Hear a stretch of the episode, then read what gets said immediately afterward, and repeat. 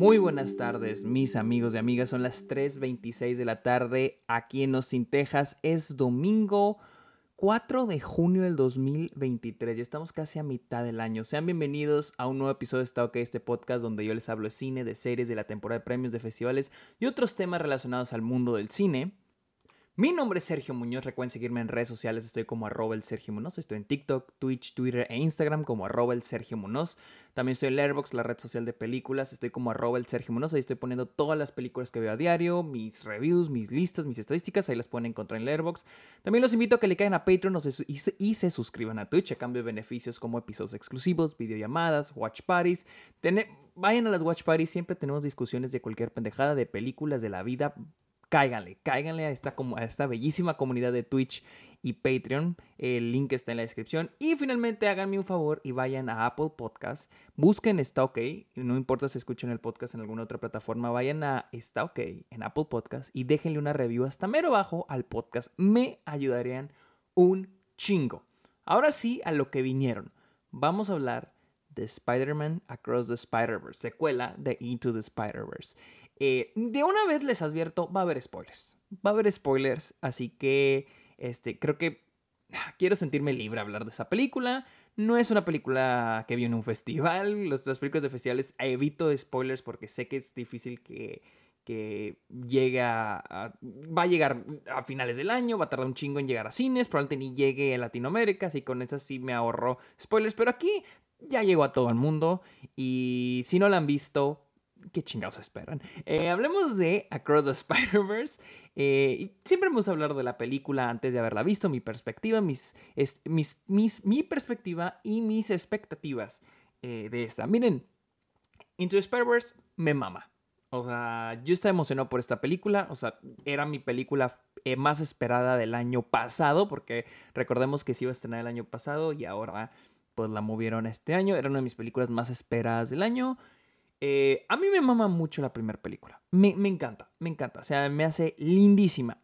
Eh, cada aspecto de ella. Se me hace que tiene un encanto en cada aspecto, desde narrativo hasta el craft, eh, que es la animación. Y. Y bueno, no quiero hablar de la primera porque voy a repetir muchas cosas sobre la segunda y creo que lo hacen mejor. Pero sí, a mí me encanta muchísimo la primera. Se me hace una gran película. No solo de superhéroes, en general se me hace una increíble película. Y pues la verdad, yo tenía mis expectativas muy altas con Across the Spider-Verse. Eh, después salieron las primeras reacciones de que está chingoncísima, lo mejor de la vida. Y pues dije, güey, a huevo, a huevo, a huevo. Y pues fui a ver Across the Spider-Verse el viernes. El viernes eh, la vi, no hice el episodio Lolo porque la quería meditar, la quería, este, hay, muchas cosas. Creo que la película es Across the Spider-Verse es, este, pues muchas cosas y pues la verdad no quería soltar mi opinión luego, luego, de, luego, luego después de haberla visto. A veces se me hace un error hacer eso. A veces lo hago porque no tengo otra opción, pero en este caso dije, lo voy a, lo voy a meditar y sirve que la gente se tome el fin de semana para verla. Así que, este, hablemos de Across the Spider-Verse. La película sigue nuevamente a Miles Morales, quien empieza, empezamos a ver que Miles empieza a batallar en balancear su vida del hombre araña y Miles Morales, con su vida personal y su vida como héroe, tratar de salvar a la ciudad. Y al mismo tiempo se va a embarcar una nueva aventura que pondrá en peligro no solo su vida, pero la vida alrededor de, de la gente de su alrededor. Y esto lo va a llevar al multiverso. Ok, Empecemos, yo no creo que esta sea una esta película sea tan perfecta como muchos la están pintando, pero tampoco creo que sea mala. Es una gran película, la verdad. Eh, voy a empezar a hablar de las cosas que me encantaron, porque hay cosas que me fascinan, o sea, que, güey, increíbles. Eh, primero que nada, algo que hizo muy chingón la primera película es crear este mundo este mundo alrededor de lo que es Nueva York, específicamente este rinconcito del mundo llamado Brooklyn. Un lugar multicultural, multi, multi, multicultural, con gente, personas de otros lados del mundo que hablan muchos idiomas, con diferentes acentos y los colores, la vida. Esta película le hace justicia a eso. Y, y es lo que más me encanta, el cómo crea esta película, el mundo de Miles. Y, lo hace a través de la animación y todo el diseño, la animación, los personajes, las cosas que van pasando. Y yo creo que pensé hacerlo después, pero de una vez se los digo, amigos, en serio, vean esta película en su idioma original. En serio, se están perdiendo algo muy cabrón si están viendo esta película doblada. La identidad de esta película, o sea, pierde mucha identidad. Yo he visto la, la primera película la vi en español y en inglés. La, primera vez que la vi, la vi en inglés y luego la vi en español, está en México. Y pierde mucha identidad la primera película. Y esta yo creo todavía más. Porque en serio no tiene idea de lo bonito que es. O sea, hay una identidad en el cómo estos personajes se comunican. Y es parte de la construcción del mundo. Y, y se me hace excelente, la verdad, me parece increíble igual que la anterior, es más, se supera, supera la anterior en también cómo utiliza la animación. Cada momento nos demuestra, porque eh, yo siempre he dicho, la animación no es un género, es un medio. Es un medio, es una herramienta de, para contar historias de otra manera. Y esta película lo demuestra. O sea, todo el tiempo yo le estoy viendo y, y yo en mi cabeza yo decía, es que no hay manera que esto funcione en live action. No hay forma, no hay forma que esto funcione como live action. Lo cual es increíble, güey, porque ese es el chiste de la animación. Llevarla al límite, llevarla, empujarla, empujarla, empujarla al límite, decir, güey, es que esto lo, esto lo estoy animando de esta manera porque no lo puedo expresar de otra manera. No lo puedo expresar, o sea, la, forma artística de expresar el cómo contar esa historia solo se puede hacer con esta con animación y con este estilo, con esta específica forma de animación. Y es a mí lo que me encanta me fascina de esta película. Eso, el, el, world building, que les digo, el world building es Nueva York. Pero ¿cómo creas esta versión de Nueva York? De Brooklyn. Específicamente Brooklyn, porque nunca vemos Queens o Manhattan. Eh, más es Brooklyn. Entonces, es esta versión de Brooklyn en el que es parte del mundo de Miles. Y a mí me parece hermosa en ese aspecto. Em, como mencioné cuando estaba hablando de la película, eh, ya la película empieza a tocar temas que hemos visto anteriormente, más que nada en Spider-Man 2 de Sam Raimi, que es eh, nuestro protagonista, en este caso es Miles, empezando a sentir ese peso, ese, ese desbalance entre su vida personal y su vida como superhéroe, ¿no?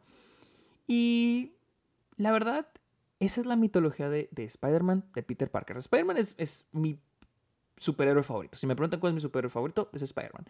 Y para mí Spider-Man, no, su, su, su esencia no es, es, ah, es un güey que tiene poderes de araña y combate enemigos. No, no, no, no, no, no. La esencia de Spider-Man, y le he repetido muchas veces, tengo un episodio donde hablo de la trilogía completa de Sam Raimi. Vayan a checarla, está, creo que dura una hora y media de mí hablando de la película de Sam Raimi. Es un análisis a profundidad, vayan a checarlo. Pero algo que me parece esencial en Spider-Man es de que es un chavito en Nueva York, una ciudad donde viven millones de habitantes. Y él tiene que salvar a la gente al mismo tiempo que tiene que balancear su vida personal, su familia, el dinero, el trabajo, la escuela, etcétera, etcétera, etcétera. Ese es Peter Parker.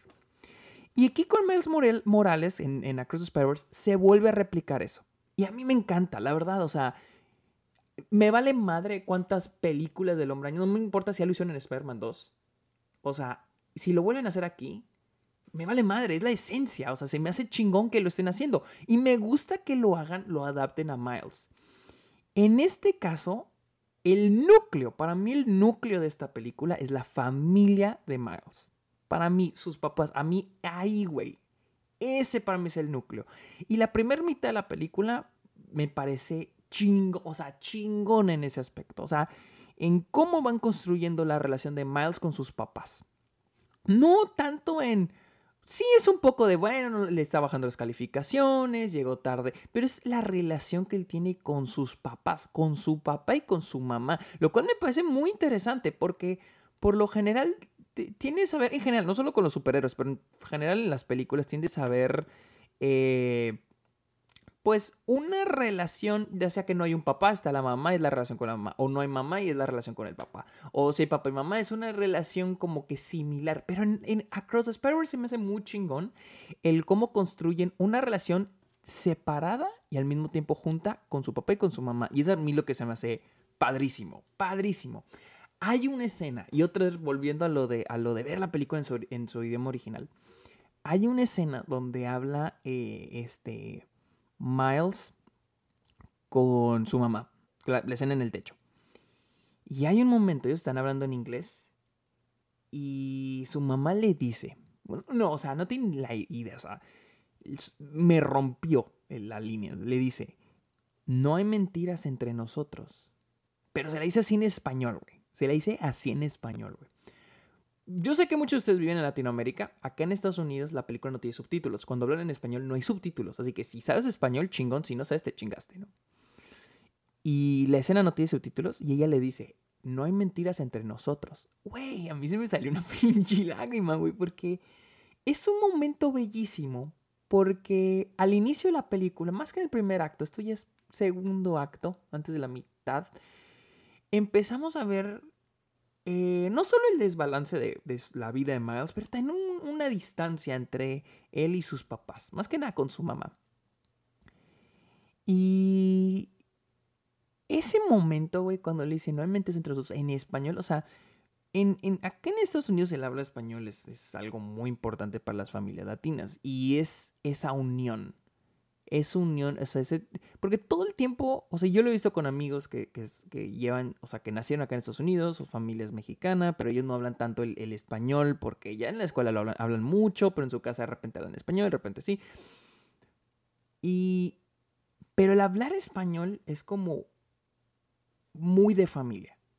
Es como que algo que nos hace, algo que nos une. O sea, es como lo último que nos une por muy distantes, muy separados que estamos como familia, el español es lo que nos une. Y eso es lo que se hace bien bonito. O sea, nadie más nos... Es nuestro idioma, es nuestro lenguaje, así nos comunicamos. Es este canal entre hijo, madre e hijo. se me hace bien bonito, güey. En serio, güey, ven la película en su idioma original. E, esa pinche película se te queda en su idioma original. Se está viendo algo bien chingón si la vieron en, doblada, güey. Y, güey, la película se hace bellísima en eso, en ese aspecto. Otra cosa que me gusta mucho, y, es, y lo empiezo a notar más eh, una vez que entra al, al, este, al Spider-Verse, al multiverso, es esta idea, este, no, no sé, tal vez es, estoy leyendo la película de otra manera, pero me gusta esta lectura que hago a la película, de esta idea que Miles solo se tiene a sí mismo. La idea de que a todos estos Spider-Man lo... Y bueno, ahorita voy con las cosas que no me encantaron, pero cuando llega y él se siente familiar, o sea, se siente con, con gente que lo entiende. Cuando ve a todos estos Spider-Man, estos hombre araña, él se siente con personas, y pasa lo mismo con Gwen, él se siente entendido, se siente que está en un ambiente donde todos lo comprenden, que está en la misma sintonía. Y se me hace tan interesante porque le agrega más a la esencia, a la mitología de Spider-Man, esta idea de solo se tiene a él de una manera medio simbólica. O sea, no estoy diciendo que, o sea, literal aquí te lo dicen de que nada más tiene a otros Spider-Man, pero es el concepto de él solo se tiene a él. Como Peter solo se tiene a Peter. No tiene a nadie más. Aunque le revele a todos de que soy el hombre araña, al final del día él solo se va a tener a sí mismo. Se me hace, es una, no sé, se me hace una lectura que a mí me, me gusta, me gusta bastante. Este, les digo, la película honestamente no me parece perfecta. Y aquí voy con mis peros. Me van a matar, pero me vale madre. Aquí les van, aquí les van mis peros con la película. Y. Ah, honestamente, no sé qué trato. o sea, no sé a dónde iba. Y siento que es una película que es overstuffed. Esta es una de las críticas que yo había leído, overstuffed, que está como saturada, podríamos decirlo, saturada de cosas. Y yo sentía que iba a ser, ok, la animación, muchos colores, muchos dibujos, y sí es un poco, pero ese no, la, la animación no es mi problema, se ve hermosa, se me hace chingona.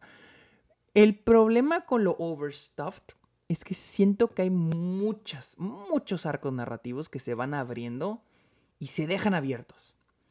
Eh, se dejan abiertos para abrir otros y se van abandonando. Y yo sé, muchos me van a decir, es que es la primera parte de dos o tres, no sé. Pero es que igual, güey, se siente desordenada la película.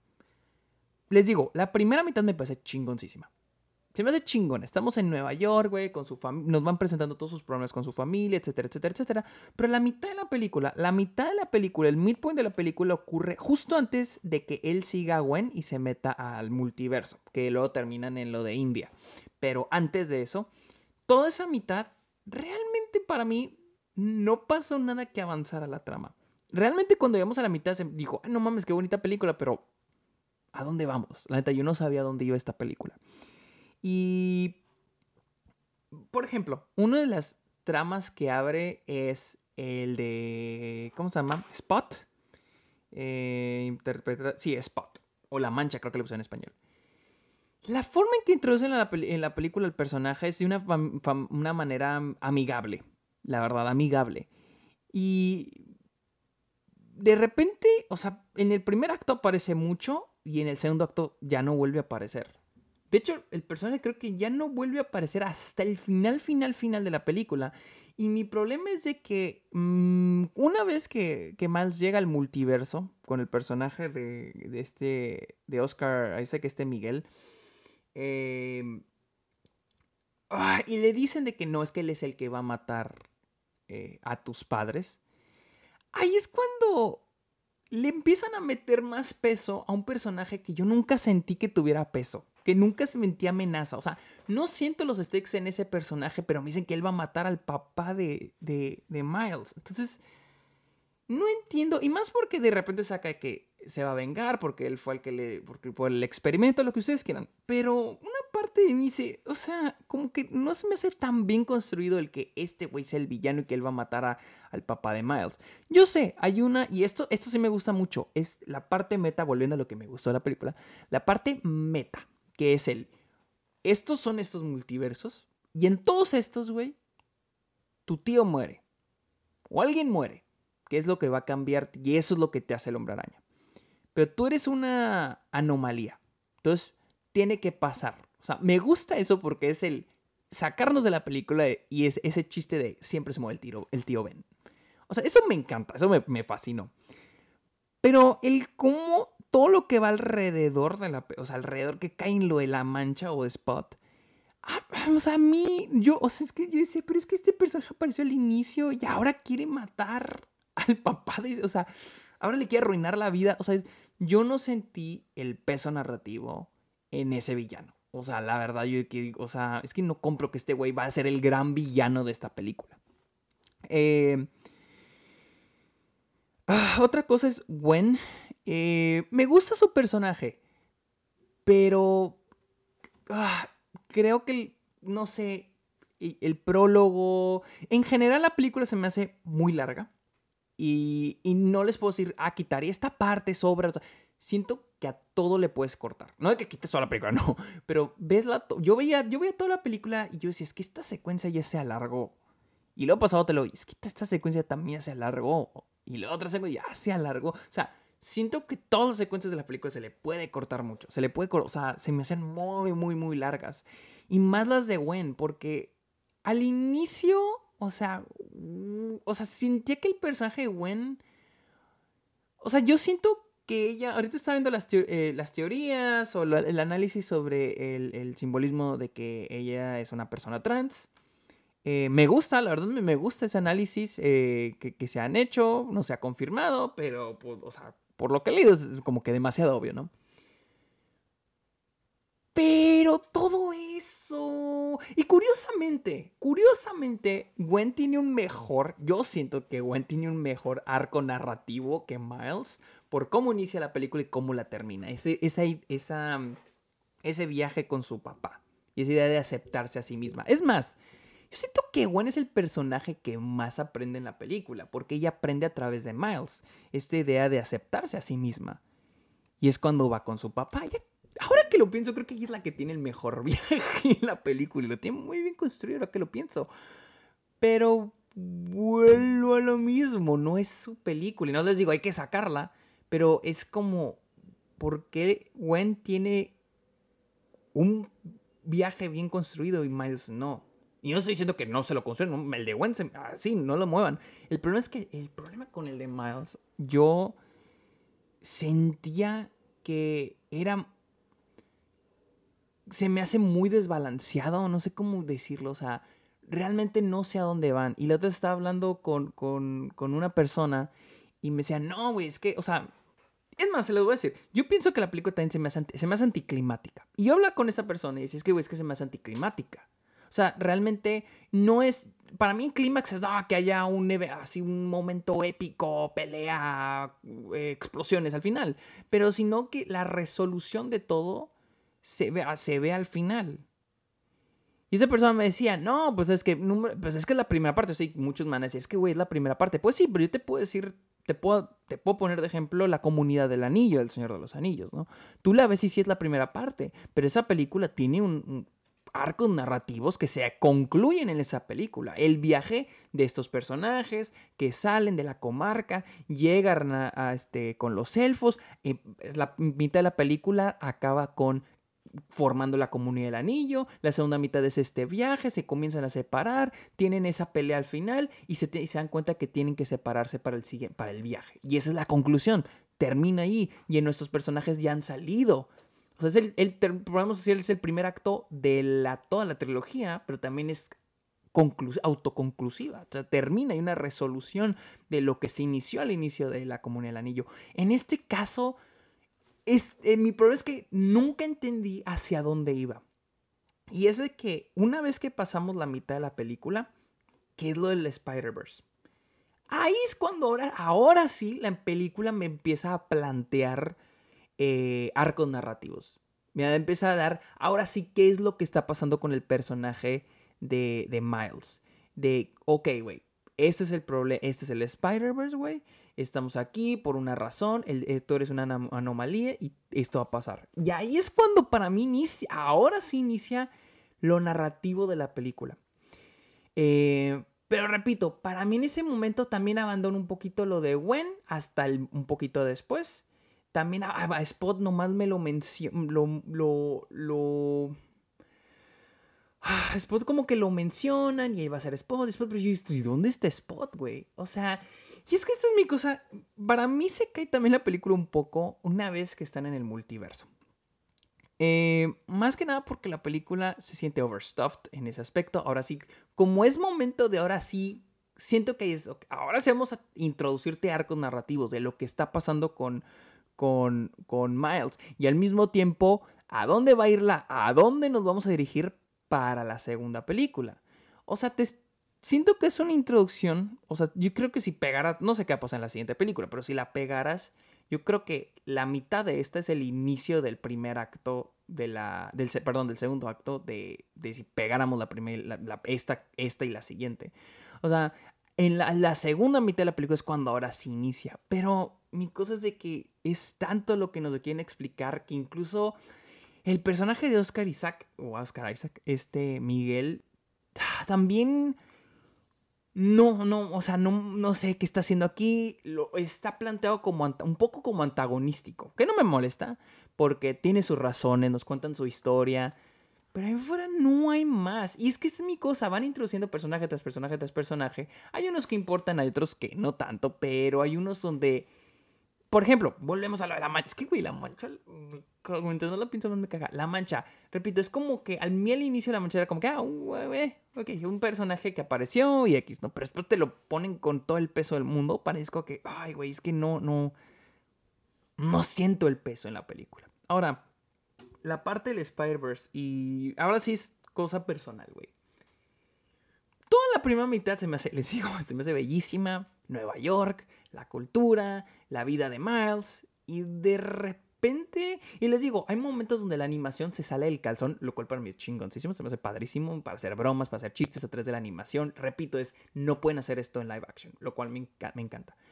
Pero hay puntos donde ya en el Spider-Verse la película cruza esa línea de ciencia ficción y ahí es donde me saca. La neta, ahí, es donde la película me saca un chingo. Y les digo, es cosa mía, la neta es, es cosa mía. Pero sí, me saca un chingo con estos artefactos que hacen esto, que hacen lo otro, y para mí es como que ah, no me encanta. También ah, vamos a hablar de, lo que ya se ha hablado, de lo que se tiene que hablar. Eh, las escenas live action. la aparición del momento de Andrew de Garfield y, de Tobey Maguire y Venom y Donald Glover. No, me gustó, o sea, me pareció medio cringe. La neta, medio cringe. Eh, rompe para mí, me saca la película. O sea, y, y es, eso es algo que como película tú no quieres hacer. No quieres que el espectador se salga de la película. Y a mí me saca de la película, o sea, como que. Porque. Como que yo sé, es multiversos, diferentes versiones, o sea, diferentes este, estéticas, y te lo muestran también con la versión Lego. Pero es eso, la versión Lego a mí me gusta porque sigue siendo animación. Pero a mí me saca mucho el momento live action, porque entonces me estás planteando, o sea, literal, en una sola toma me estás mostrando decenas de Spider-Man animados. Pero de live action solo tienes tres, cuatro dimensiones live action. Solo tienes cuatro Spider-Man live action. Solo cuatro es todo lo que te. O sea, rompe, para mí rompe. Tampoco el del videojuego me molesta. O sea, todo lo que te con animación no me molesta. Pero cuando es lo live action, para mí es como que. Ah, neta, lo tenías que hacer. O sea, ese siente, o sea, obviamente se siente como fanservice. Que no lo siento como metido calzador. Porque sí se entiende, es parte, es otro multiverso, es parte de la de la mitología que te quieren plantear, de que se muere el tío Ben, o alguien cercano al personaje se muere, pero igual te saca porque te haces estas preguntas, o sea, es la película estando consciente de sí misma, es, sabes que te quiere sorprender, de que, oye, Toby Maguire, Andrew Garfield. Entonces, como que esos, la verdad, esos momentos no, no me encantaron. Eh, les digo, la película se me hace un poco anticlimática. Les digo, al final, no, no le sé, no les sé decir de qué trató la película. Realmente no sabré decirles de qué trató. No sé si se trata sobre la relación. Y es que es lo que O sea, abandona mucho eso sobre sus papás. Yo sé, va el peso de, oye, va, esto le va a pasar a tu familia. Y ahí reside el peso. Yo siento que a mí me va a para a la dirección a donde va la película, yo creo que la segunda me va a gustar más. Porque es como que ahora sí va a empezar la película. Pero no me gusta que sea esto. O sea, no me gusta que hagan eso de te vamos primera mitad te estamos construyendo al el ambiente, el personaje, el mundo, el personaje, lo que tú quieras. Y la segunda mitad es te vamos a preparar para lo que se viene en la siguiente. Y yo, yo, o sea, como que no, no sé, no, no me, eso es lo que no me fascina de Spider-Verse. Les digo, hay cosas que me encantan, que digo, wow, qué chingón, qué bonito, güey, la música, la construcción del personaje, su vida, todo eso. Eh, y luego la, Es que para mí todo lo, del Spider-Verse es donde me saca, güey. es donde... Es donde... O sea, les digo, no es una... Para nada es una mala película, es increíble, van a verla, pero... Esa, esa segunda mitad es la que... Me tiene así como que, güey... Y la quiero volver a ver, pero sí, esa segunda mitad es la que no me... No me fascina, güey. Estoy pensando, güey, pero... Sí, güey. E, e, es, todo lo del multiverso. es todo lo del multiverso se vuelve confuso. Ahora ahí es, es, es como si, si fueran haciendo una telaraña. Ahora sí, vamos a usar telarañas como metáfora. Es como si agarras una telaraña y esa es una trama. Luego agarras otra telaraña y esa es otra, y esa es otra trama y otra telaraña es otra trama. Y para mí el momento del multiverso es donde todas esas telarañas se, se mezclan y se revuelven y se hacen un nudo y se hacen un desmadre. Ahí es donde a mí, la verdad, la película me saca... Ahí es donde para mí se cae un poco.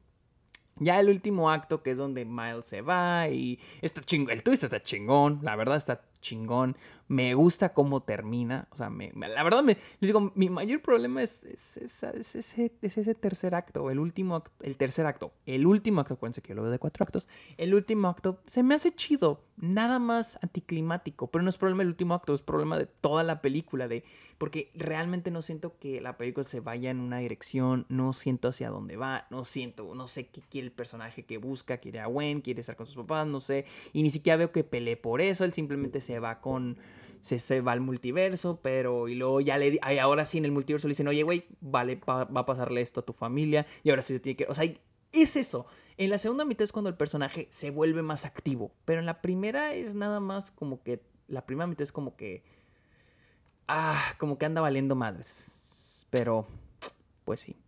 Repito, en serio vean esta película en su idioma original. Si no la han visto, se están perdiendo algo muy chingón muy chingón en su idioma original. En serio, véanla, está verguísimas. Este. Y sí, me gusta mucho, y, para reforzar lo que dije al inicio, o sea, Nueva York es un personaje, y Nueva York siempre ha sido un personaje de Spider-Man, ah, desde los cómics, en las de Sam Raimi, y me gusta que aquí lo siga haciendo. O sea, de una manera diferente, pero muy creativa, muy bonita, muy diversa. Eh, el hecho de que, por ejemplo, cuando las primeras que cambian de, multiverso y luego terminan en el de la India, güey, se me hace verguísimas, güey, porque es como que, ok, es como una versión de Nueva York, pero en la India. Eh, creo que sí, ¿no? O sea, porque no es Mumbai. Le pueden Mumbai algo, creo, recuerdo, pero es Nueva York, es otra versión de Nueva York, lo cual se me hace bien chingón. Eh, o sea, se me hace padrísimo. Esas cositas se me hacen padre. Se me hacen muy, muy, muy, muy, muy disfrutables. Pero sí, sí, no es una película perfecta. Tiene sus problemitas, como les digo, eso, se me hace anticlimática por los problemas narrativos. Y está un tanto larga, hay mucho que se le puede cortar. Pero en sí, no es aburrida. Está muy divertida, se me hace muy chida. Y pues bueno, no se las por. La neta sí veanla, güey, no mamen. Así que amigos, recuerden seguirme en redes sociales como arroba el Sergio Munoz. Estoy en TikTok, Twitch, Twitter e Instagram. También estoy en Letterboxd como arroba el Sergio Munoz. Cáiganle a Apple Podcast y déjenle una review hasta ok. Y también cáiganle a Patreon y suscríbanse a Twitch. Amigos, muchísimas gracias por escuchar este episodio. Que tengan muy bonito día. Bye.